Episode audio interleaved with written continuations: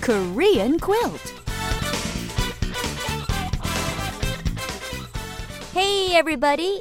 It's Anna And Richard. and Korean. it's Club. Korean Quilt. Yes, that's right. We're back with you. Another exciting session into the Korean language and culture. Wonderful. Hey, Richard.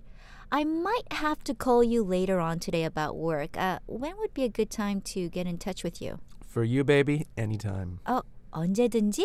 언제든지? Great. when time is not a factor and you want to say any time, you just have to remember the expression 언제든지. Let's practice.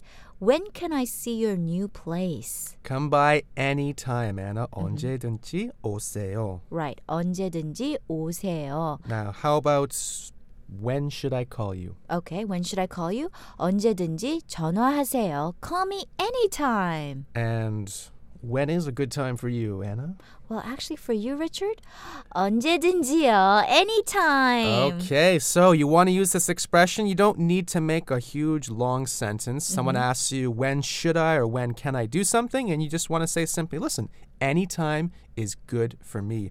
언제든지요. Right. You can forget about, you know, using different verbs if you feel it's complicated. You could just simply remember that one expression. Right, 언제든지요. exactly. But bear in mind, as some of us tend to do, those of us learning Korean as a second language, we forget to put those yos on the end of the sentence Mm-hmm, sometime, and it just comes out as 반말. So that Right. can be dangerous. So here, 언제든지요.